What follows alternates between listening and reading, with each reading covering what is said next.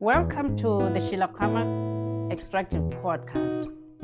Today, I have the pleasure of welcoming my former colleague from the World Bank, Kirsten Hund. Kirsten is an accomplished professional on sustainable mineral supply chain development, energy, and climate change. Kirsten has over 15 years of global policy and project development experience in Sub Sahara, the United States, the Caucasus, and Europe. She has also worked for the World Wildlife Fund and, as I said, the World Bank, and is now at De Beers Group. Kirsten, it's lovely to speak with you, and thank you very much for your indulgence. Thanks so much for having me. That's lovely. So, I thought we would pick your brain and just ask you to explain to us what do we know about mining's carbon footprint in general? That that is that is a really big question, right? And I think it's there's so many aspects, and I'm sure we'll we'll touch upon that. I mean, when we talk about the mining carbon footprint, we have to think about mining and climate change. And for me, there's really three key issues there. It's it's the physical climate change impacts. The mining mining industry is seeing the real impacts of climate change already, like increased droughts, increased heats, etc., and how that impacts the mining industry it's it's the whole issue that is now big in the news on how decarbonization and the shift towards renewable energies shifts demand for key minerals. And then there is the question on how mines can actually decarbonize their own operations which which is a very big question which is what keeps me awake at night uh, as, as it is my as it is my day job. It's like how do we make sure that mining which has a big carbon footprint actually reduces that carbon footprint so there's really quite a few different components to that. That is interesting because what I'm hearing is that most people think of the impact that mining has. What you're saying is actually, as the climate changes and uh, weather patterns change, mining too is impacted. Is that correct, Kirsten? Absolutely. Extraordinary. So you speak also about how to decarbonize. Um, I'm going to come back to that question later, but for now, I wanted you to please explain to us. So, of course, we know uh, that mining has its own carbon footprint. What accounts for What are the elements of mining that uh, contribute to its carbon footprint? The biggest, and, and I'm, I'm going to speak really about, about minerals and metals mining and, and leave coal mining aside because that has a whole different carbon footprint related to fugitive methane emissions, etc. So I'm going to leave that part on the side because that is that is a big topic as such. But when we talk about minerals and metals mining, the biggest emissions really come from energy use. Um, it's a very energy intensive industry. Um, and, and that is really where its emissions come from. It's from the electricity that's being used to mine the operations and the diesel that's being used in the equipment. Um, when we start talking about the production, like the processing of, of, of in particular steel and aluminium, that adds a whole big chunk of emissions itself as well.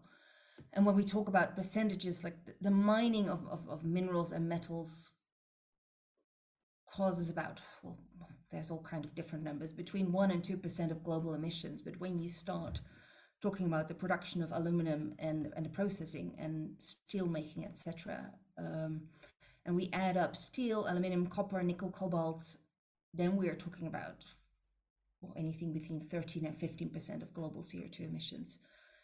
And those emissions are really caused by the use of electricity and fossil fuels uh, well, to get the minerals out of the out of the ground and then process them and make something usable out of them. Hmm. So of course, you and I in the mining industries, so we, we sort of understand that sequential process because the average person sees mining as the actual extraction process, which is correct. What you're saying is, uh, if we look at mining as a process of extracting ore, the biggest contributor to carbon footprint is the energy for the processes the metallurgical processes, but also the energy for the equipment and the trucks that are used to operate a mine. Is that what we call the stage one uh, emissions? Um, we talk about when we talk about emissions, and it's it's. I think it's it's, it's not making it any easier for for the public, right? Because it, we're talking about scope one, scope two, and scope three emissions, and whereby scope one emissions is really the the fuel that is the, is the, is the direct sim, in a simplified form it's the fuel that's being used for equipment. Scope 2 are the emissions that come from the electricity that's being used in an operation. And then scope 3 are the indirect supply chain emissions. Um, so really the emissions that come from either upstream like the materials that are being used in the mine the emissions that have been caused by production of equipment, but also the downstream, like the emissions that come from the use of the mining materials. Mm. So those are the, really the three scopes whereby most of the attention at the moment from, from mining industry when it's about reducing the carbon footprint is really focused on those first two because those are under our direct control. Um, but more and more people also start really looking at their scope three emissions, which are part of the supply chain and which can only be solved by working in partnership uh, with others in that value chain to really look at okay what can we do with other stakeholders in that value chain to, to reduce emissions?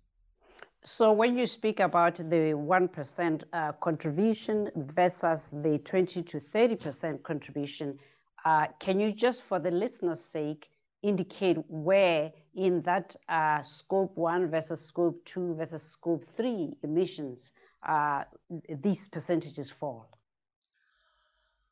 the the sort of the one the one to one and one one to two percent is really it's scope one and two. It's the mining and mineral processing of metals and minerals. Again, I'm excluding fossil fuels, I'm excluding coal, but that is really the direct emissions that are caused by the mining operations itself.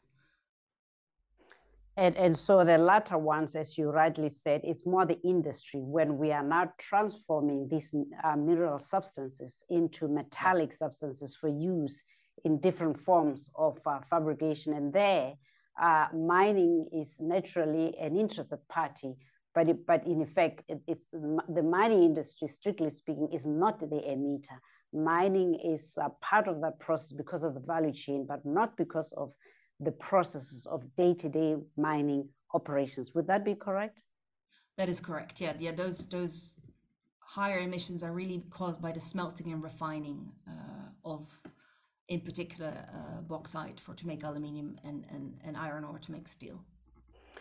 So of course, if, if you then say to uh, the average person mining, uh, you know, uh, scope one and two accounts for say uh, one to two percent, it begs the question: uh, who accounts for the rest in terms of industry? So could could you give us a sense of how, in terms of those scopes uh, one and two uh, emissions, how mining compares with other industries, for instance, who are the big emitters here? And, and here I'd like you to, as you've already done, leave out the fossil fuels. I want to leave out coal and uh, oil and gas. Let's look, for instance, at agriculture. How does that compare? Do we have any inkling of how mining compares? Compared to agriculture, mining is a small is a is a very small emitter. Agriculture, and I should say in, in a much broader sense, what they say, agriculture and, and forestry and other kinds of land use, uh, including deforestation, are responsible for about 20% of global annual greenhouse gas emissions. Um, so that is a very, very large sector. Um, aviation, and again, there's always so much debate about uh, about, but is is, between two and three percent. Um, so compared to those sectors and compared to the importance of the mining sector for, for the global GDP, it is a relatively small emitter, right? But that doesn't mean that the mining sector isn't doesn't play a very big role in in countries and in specific sectors and has a responsibility obviously to decarbonize as does everybody else. Yeah, it's, interesting. I agree. It's good to put it in perspective. Yeah, I, I see your point because, of course, uh, what you're saying is that, sure, uh, you know, the emissions may be comparatively small, uh, but that's not an excuse. But you're also saying one has to look at also uh, the problem from uh, perhaps a regional perspective, a country perspective, because in that mix, uh, some countries, because of mining's footprint, uh, may actually have that as a bigger problem than uh, would be the case in other regions. So it's, it's not an excuse to rest on our laurels. But, and so that gives me, uh, brings me back to your earlier point that one of the key issues uh, about mining's carbon footprint is the question of how to decarbonize. So help us answer that question. What is the current thinking in terms of how mining can uh, decarbonize and reduce its own carbon footprint? There is, it's a, there's a few, and I'll speak mostly from from our on, on what we are doing at at De Beers, which which is a is a diamond uh, operation, obviously, but I think the strategy is, is pretty much applicable to other mining operations because a lot of it is about, well, it's about our energy footprint. So our strategy is what we say reduce, replace, remove, whereby reduce is really about efficiency. And that is what every single mining company has to do and is already doing is like, how can we, well, A, make our current operations more efficient and use less energy and with energy i mean both electricity and fuel in doing what we already do by innovating changing the way we operate and, and by just sometimes it's really basic measures i mean turning the lights off at a larger scale uh, when you're not operating to really make sure that we save energy and are as efficient as possible it also means designing any new mines in such a way that they are carbon neutral or net zero from the beginning replace is really about replacing fossil electricity. Um, in our case, where we are operating, all our mines in Southern Africa get their power from the grid, and the grid is coal based. Uh, so, what can we do to get rid of those emissions? And that means we need to build renewable energy in and around our mines. Um, we are lucky in Southern Africa that there's really good renewable energy resources. There's good solar and wind um, and fairly recently, governments have changed their regulatory framework to also make it much more, much easier and more possible for mining companies to build their own renewable energy, um, which I think is, is really important for the mine itself, but also it can be a real catalyzer for green growth in the region, which is also why I think that is the right step forward. And the other part of replace is replacing fossil fuels. Um, largely through electrification. There's a lot of work going on in, in the mining sector looking at, okay, how can we electrify a large part of our vehicles, um, especially in, in underground operations? How can we electrify as much of the equipment as possible and make sure that, that it then runs on green, green electricity? And then what alternatives can we find uh, for diesel where we cannot electrify? Um, and work has been gone is, is going on around on hydrogen, but also on other kinds of alternative fuels. And I think the last piece is like, okay, where we cannot completely get rid of our emissions, what can we do to offset those emissions? Uh, but there again, I think we have to be really, really careful because offsets can be carbon offsets can be a very tricky business, and it, I think for none of us it is meant as as greenwashing. It's really looking at okay, what can we do? What kind of investments can we make in nature uh, ideally in the countries or the regions where we operate to invest in nature and in projects that then will help us sequester carbon from the atmosphere and remove carbon from the atmosphere. There's a lot to unpack behind that, but that replace, re- reduce, replace, remove is really sort of the three strategies that I think most companies are focusing on when trying to reduce their carbon emissions. Hmm. Yeah, you're right. There's a lot to unpack. I'm going to follow up on a couple.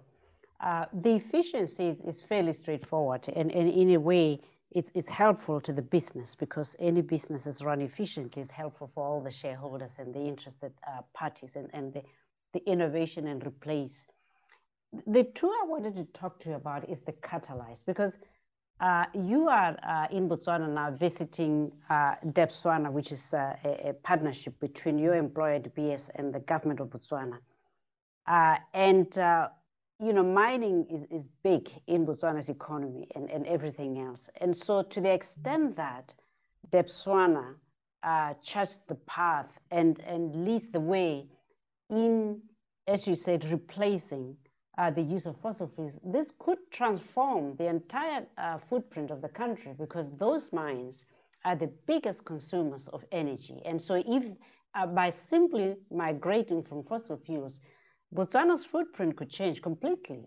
Uh, is that uh, some of uh, De Beers' motivation, which is to catalyze the whole decarbonization of countries in which it has partnerships? Absolutely. And we, we are working, and, and it's indeed one of the reasons why I'm here. We're working very hard with our Debswana colleagues who are investigating uh, the different opportunities to, to develop solar energy uh, and potentially wind as well to, to power the, the, the Debswana mines. And yeah, I, I do think it can really be a catalyzer. We have we are working very with very closely with Anglo American in uh, South Africa at the moment and in Namibia as well to develop renewable energy in partnership with them.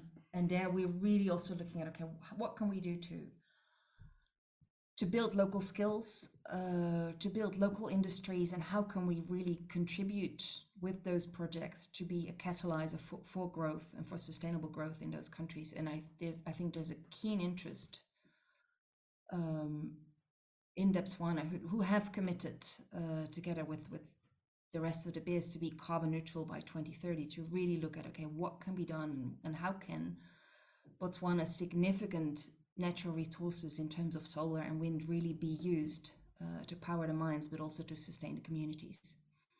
I, I have to say that uh, listening to you I hear a couple of things. One is the value proposition that DBS and Debswana has to its partners here in, in, in Botswana and uh, the extent to which you know the company can in that respect in the process of decarbonization be a genuine force for good. Because if you are a company of the size of Debswana with the uh, size of procurement muscle you can really move the industry. Uh, but also if you are Debswana and the, the profitable company that it is it can fund some of these initiatives wherein other uh, companies in a different if you wish, life cycle from a project perspective may be handicapped. So I, I do hope that uh, you know those able to influence that direction of travel see this opportunity and capitalize on it. I wanted to come back to the notion of carbon offsets. Uh, you you were quite rightly quick to recognize that uh, in some cases this uh, you know process has not always stood to scrutiny that there has been some element of what uh, is referred to as greenwashing. First, I'd like you to just explain to the Sheila Khama Extractive podcast listeners what greenwashing is, and then tell us what your thinking is, uh, not just in Botswana, uh, but elsewhere, uh, what the thinking is about uh, carbon offsets. Yeah, that, that, is, that is a very good question. I think there's there's a lot of debate about that. I mean, carbon offsets is a way. Well, there's different kinds of carbon offsets. There, there are, but it's a way to, as a company, to contribute either the avoidance of emissions elsewhere or actually the removal from uh, CO2 from the atmosphere by investing in specific projects. Um, our focus as it is is is very much also because that that that is that seems to be the international the, the most internationally and through international standards approved way is to really focus on projects that can actually remove carbon from the atmosphere. Mm.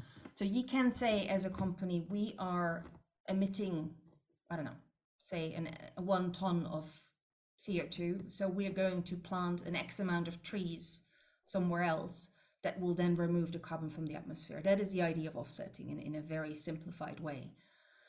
Um, however, you really, what you need to do when you do that is you need to really make sure that, well, those trees are really planted and are then taken care of because it will take quite a few years. It's like, like a little sampling of a tree is not going to absorb a lot of ca- carbon out of the atmosphere. So you really make, make need to make sure then that somebody's going to take care of those trees, that those trees are going to remain, um, and that the people that plant those trees, for example, get properly compensated for for them. So what is imp- and there's quite a few organizations out there that really make sure that when a company invests in a carbon project, um, those projects are being certified and verified and exist. Um, there's the, the gold standard and the Verra, which are internationally recognized standards for carbon offsets. Um, that help. So if a company, if you invest, they basically certify that these are good projects. What we say as a company is like, okay, we can just you can go on the on the internet and there's several registers for carbon offsets, but we do not want to, I don't know, plant trees in Costa Rica or something like that. If we invest in a carbon offset project, we want to do that in a way that that it that the project benefits the country or the communities where we operate. Um, one of the things we have done, for example, or we are doing, is that we are investing in a startup company that is planting giant seaweed just off the coast of Namibia. Seaweed, giant kelp, has a very high capacity to absorb carbon, much more than a tree. Um, and that company is planning to build or plant the seaweed to to help sequester carbon, but also to harvest the seaweed and then create local industries in Lüderitz, uh, a town in Namibia, to really to, to make bio biostimulants out of it. So to really create local factories, create local jobs, and thereby benefiting the, the community and the country. Um, this is a project that is in very early stages. Um, we do not know where it's going to go and if it's actually going to get us a lot of carbon credits. But we do think it makes sense to make those kind of investments to see, okay, yes, it's going to help us sequester carbon, but the co-benefits of enhancing the biodiversity in the ocean, creating jobs, etc., are almost as important as anything else. And I think that is that is a crucial piece of carbon offsets. It shouldn't be something far away from us where we just throw money at a project uh, and thereby wipe our conscience clean. And that is what often happens. But really, we need to be involved and make sure that we know what's going to happen and that that project actually actually delivers what it says it delivers. Yeah, so so it's more about direct impact, uh, not just uh, environmentally, but also in terms of say the socio-economic benefits of those who are touched by uh, that environment. So uh, I mean, that must take uh, then us back to those three principles efficiency, uh, innovation, and uh, replacement, or even better, efficient, uh, innovate, replace. So this must mean that uh, this innovation is really not just about technological innovation, it's innovation also in the way that you approach these problems, innovation in the way that you restructure the way you do things, the way you see the company's value, and the way you see the company's relationship with the communities. I wonder whether uh, you could share uh, some of the innovations, either by the companies you are affiliated with or the industry at large, some of the innovations relating to the reduction of stages or, or uh, scopes uh, one and two emissions? Yeah, I think, and I completely agree. I think, well, I think climate change, for one, it's it's it's the I think it's the challenge of our times, and we we will not be able to address it unless we look at it in a very holistic way. It's not. Yes, it needs a lot of engineering, but you can't engineer your way out of it. You really need to look at it from a from a social, from an environmental, from a technical, from an economical perspective, and really try to connect all those dots and bring all those different parties together around the table to together find a solution. Um, in terms of innovation, I mean, one of the know, the innovations that well is, is a part of the solution, and that is something I think needs to expand further, is for example the green hydrogen truck that Anglo American launched uh, at their Mogalakwena platinum mine in May, um, which is the first hydrogen fueled mining truck. Um, and if that and, and that is something if that if they manage to roll that out at a large scale if we manage to roll that out at a large scale and one of the things i'm, I'm doing i'm here for in botswana this week is also to look at okay what could we do at one of the Debswana mines to see if we if that could be rolled out here as well. Um, and the idea is i mean that they've one converted a traditional diesel fueled mining truck into a hydrogen battery fuel truck and but they're also producing the hydrogen on site. They've produced the first electrolyzer in africa that does produce the on-site hydrogen from solar energy. So i think that is something and at the moment it's a demonstration project right? But the fact that people can can come there and take a look and learn how it works uh, and learn from the technology and we can look at rolling out that technology in other parts of africa i think it's just one example, and we need 50 more of these kind of innovations uh, to really transform the industry. But I think that is a really good and tangible uh, example of innovation. Sure. So uh, I, I, suppose two things matter. One, scale matters. Uh, uh, corporate brand visibility matters, and so we, uh, and then of course financial muscle. So if you have a company like Anglo American uh, Corporation with its uh, brand, uh, and but also with uh, its scale, you can innovate, and, and, and therefore you can be a front runner. Uh, and, and, and if you then have other subsidiaries like De Beers, you know, you also have that ecosystem in which your innovation can be scaled up. So, so there's a real advantage here, I think, for Anglo-American to, as you said, uh, influence the direction and speed of travel towards, uh, you know, decarbonizing mines. But uh, I have to ask you, I mean, what does it tell us about African companies and their potential uh, to contribute to this new way of doing things? Uh, here we have a first in, in, mining. Here we have a first in Africa in some areas. Uh, I think this this speaks to something. I'm not sure what that is, and I wanted to get your sense of, as a person who has worked in different parts of the world, what does it tell us that something like this has come out of Africa and can in fact be transformative? I think it's a very important signal.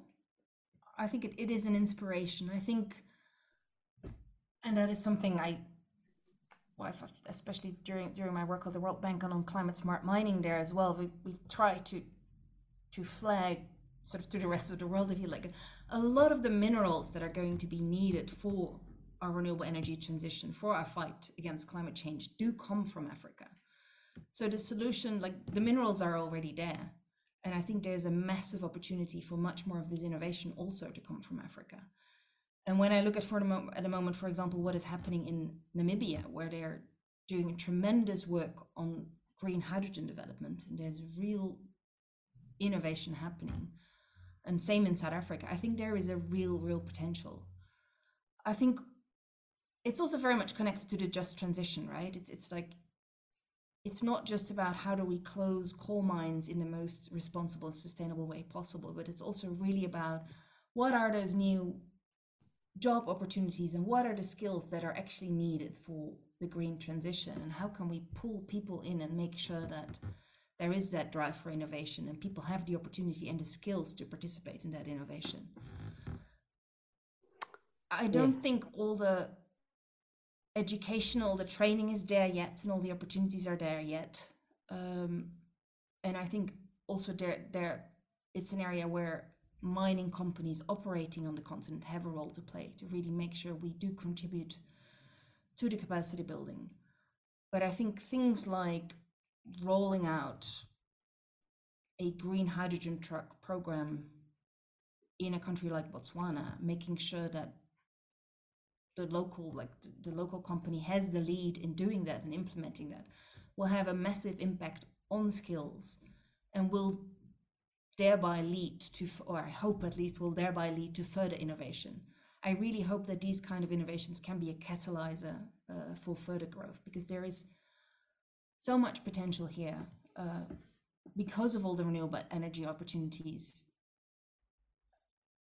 and, and because a lot of the, the energy is there. Hmm.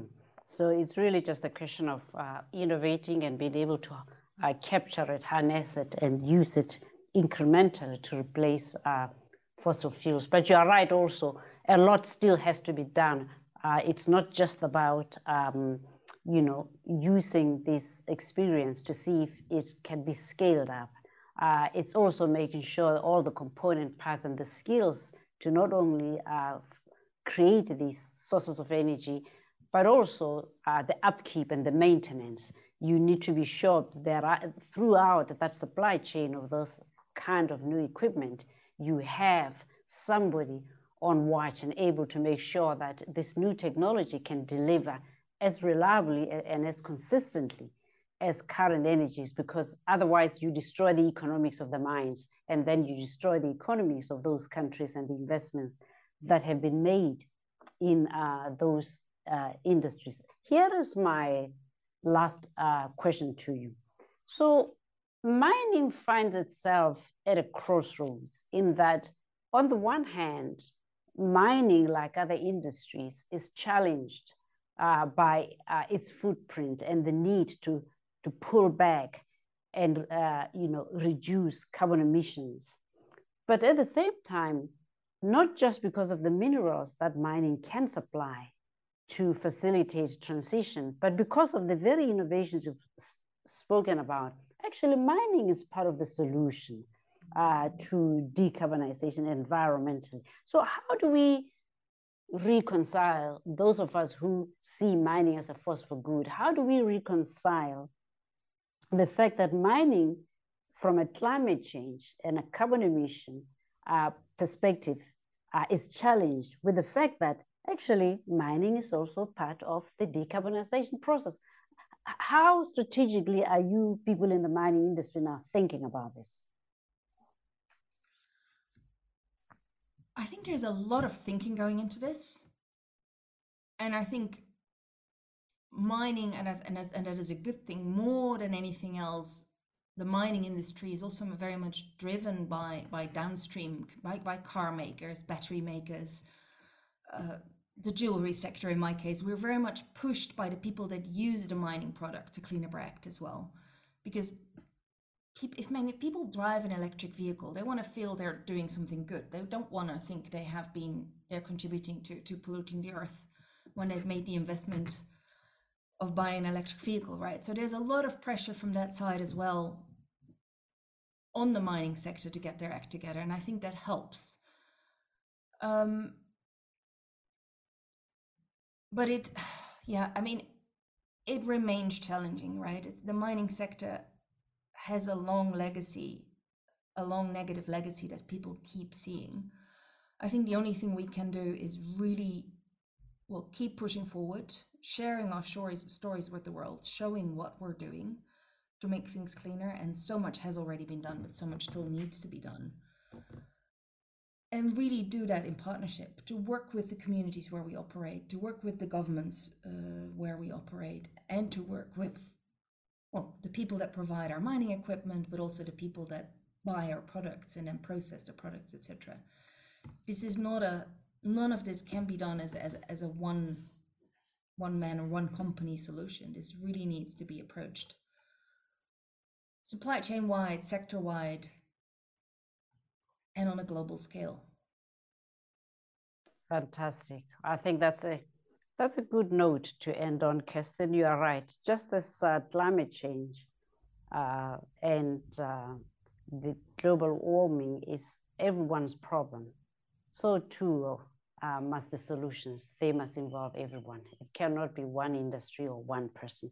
Well, thank you very much once again for joining the Sheila Khama Extractive podcast.